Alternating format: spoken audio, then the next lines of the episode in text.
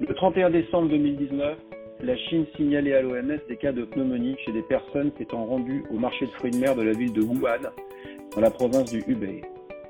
Une semaine plus tard, les autorités sanitaires rapportaient une association entre ces cas de pneumonie et un coronavirus similaire au virus responsable du SARS qui avait sévi entre 2002 et 2003.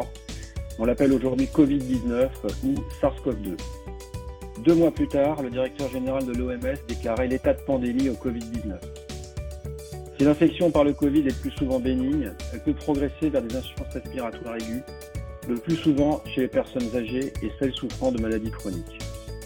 Nous sommes dans une ère nouvelle, et c'est pour cette raison que nous lançons Radio Cochin, des séquences courtes pour les soignants de ville, médecins, infirmières et infirmiers, pharmaciens, kinésithérapeutes. Je suis le docteur Vincent Mallet, médecin à l'hôpital Cochin, professeur de l'Université de Paris, et je parle avec le professeur Stanislas Paul, du service des de l'hôpital Cochin. Professeur Paul, est-ce que vous pouvez nous décrire la situation dans votre service? La situation dans le service des pathologies et addictologies de l'hôpital Cochin est celle de beaucoup d'autres services, c'est-à-dire qu'on a été amené à réduire le nombre de lits de soins courants et de restreindre donc euh, les accueils et hospitalisations aux situations d'urgence. L'objectif de cette réduction euh, donc euh, des soins courants, c'est de pouvoir accueillir l'aval des urgences ou l'aval des autres services surchargés par la vague d'infection par Covid-19. À l'hôpital Cochin, des secteurs Covid-19 positifs et Covid-19 négatifs ont été identifiés. L'idée est que les euh, secteurs Covid-19 positifs vont être rapidement euh, remplis et qu'il faille euh, dégager des places pour pouvoir recevoir les patients Covid-19 négatifs. Donc c'est un peu l'objectif de cette réduction dans les secteurs à la fois de chirurgie ou de médecine de la politique de l'hôpital. Donc pour mettre à l'abri les patients fragiles pour mettre à l'abri les patients, les patients fragiles euh, non infectés par le Covid-19, euh, évidemment, du fait des risques euh, à la fois de d'infections plus élevées et de pathologies plus sévères pour les patients dits fragiles, qui représentent un grand nombre de patients et qui incluent aussi les patients ayant des maladies chroniques du foie et particulièrement des maladies cirrhotiques, et d'autant plus que ces cirrhoses sont compliquées, soit des complications non carcinomateuses de la cirrhose comme l'acide ou euh, l'hypertension portale euh, avec les risques hémorragiques, soit que euh, ce soit des complications en rapport avec les carcinomes hépatocellulaires, donc les cancers primitifs du foie. C'est vrai qu'on est inquiet pour ce genre de patients qui ont une maladie chronique ou un cancer sous-jacent compte tenu du contexte. Oui, on est d'autant plus inquiet que c'est vrai que la cirrhose est associée à des troubles des défenses immunitaires à la fois humorale et euh, cellulaire, parfois aggravée par le fait que pour certaines pathologies comme les pathologies auto-immunes, on les traite par des immunosuppresseurs.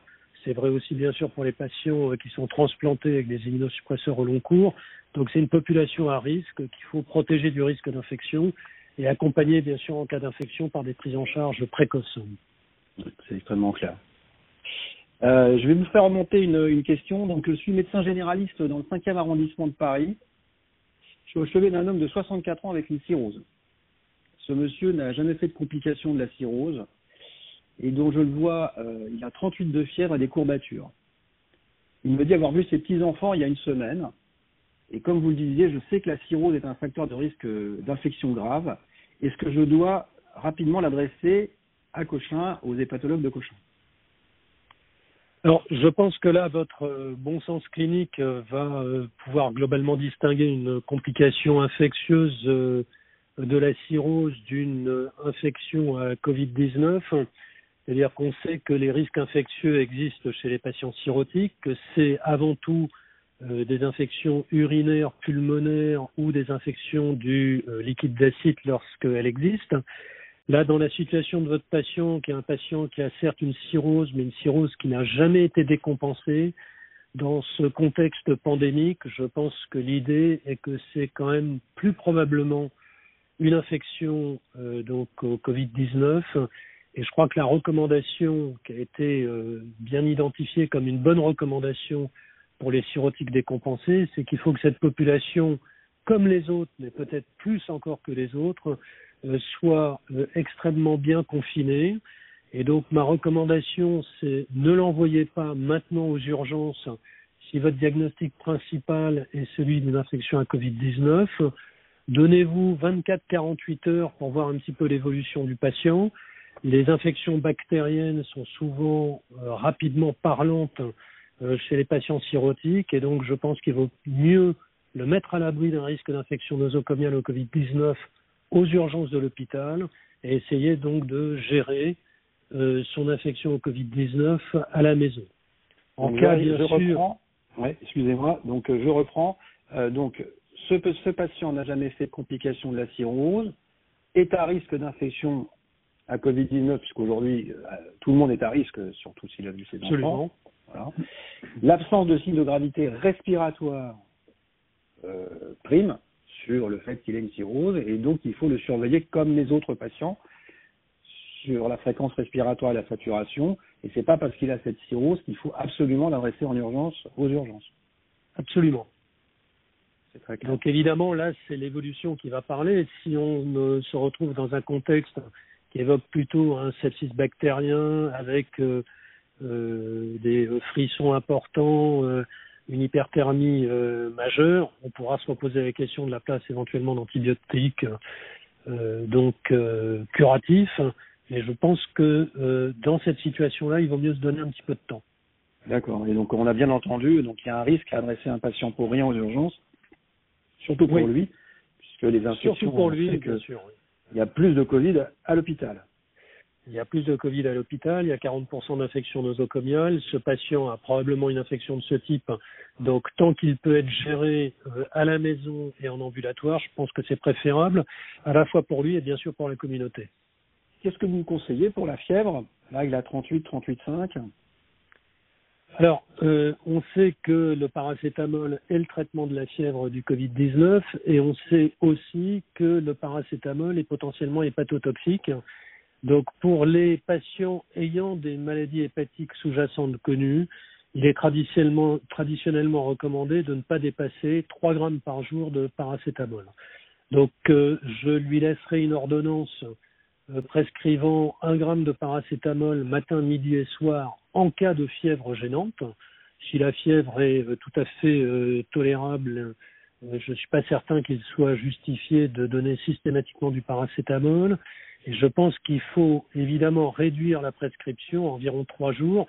Si au-delà de trois jours la fièvre persiste ou est mal tolérée, pourra se reposer la question d'une infection bactérienne qui relèverait d'antibiotiques et éventuellement d'une évaluation euh, radiologique ou scanographique via les urgences. Très bien. Donc le paracétamol, pas systématique. Après tout, la fièvre doit servir à combattre les infections, notamment les infections virales. Ne pas dépasser 3 grammes par jour et réévaluer le patient à 48-72 heures. Ça, certainement. Et je pense que là, la télémédecine a vraiment toute sa place. Euh, soit le patient, soit le médecin euh, s'appelle et euh, en fonction bien sûr de l'évolution, euh, visite ou non le patient qui avait été vu initialement dans une situation qui était plutôt une situation, une situation rassurante. Bon, eh ben, écoutez, on vous remercie, c'est extrêmement clair, extrêmement précis. Voulez-vous insister sur un dernier message? Je crois euh, deux messages importants. Le premier message, comme ça a été évoqué, les patients cirrhotiques sont à risque d'infection, donc il faut les préserver de ce risque infectieux, d'autant plus que les risques d'infection sont des risques potentiellement sévères, pouvant décompenser des cirrhoses qui jusqu'à présent étaient des cirrhoses bien compensées. Donc évitons les infections et renforçons donc les recommandations de confinement chez ces patients. Euh, deuxième message, le paracétamol n'est pas contre-indiqué chez les cirrhotiques et particulièrement les cirrhotiques compensés, mais il faut être très vigilant, notamment dans le cadre d'automédication, à ne pas dépasser 2 à 3 grammes par jour quand on a une cirrhose connue. Et donc, si le paracétamol à dose modérée n'est pas suffisant pour contrôler la fièvre, il faut qu'on revoie euh, l'analyse sémiologique initiale qui suggérait une infection à Covid-19. On peut avoir le Covid-19 et on peut avoir une pneumopathie à parallèlement favorisée bien sûr par la cirrhose si le cirrhotique n'a pas été prévenu par la vaccination antipneumococcique. Donc là aussi, vigilance sémiologique et humilité sur l'évolution des patients. Et c'est cette évolution qui permettra d'adapter la prise en charge au mieux. Très bien. Professeur Paul, merci beaucoup. On vous rappellera pour avoir la situation dans votre service.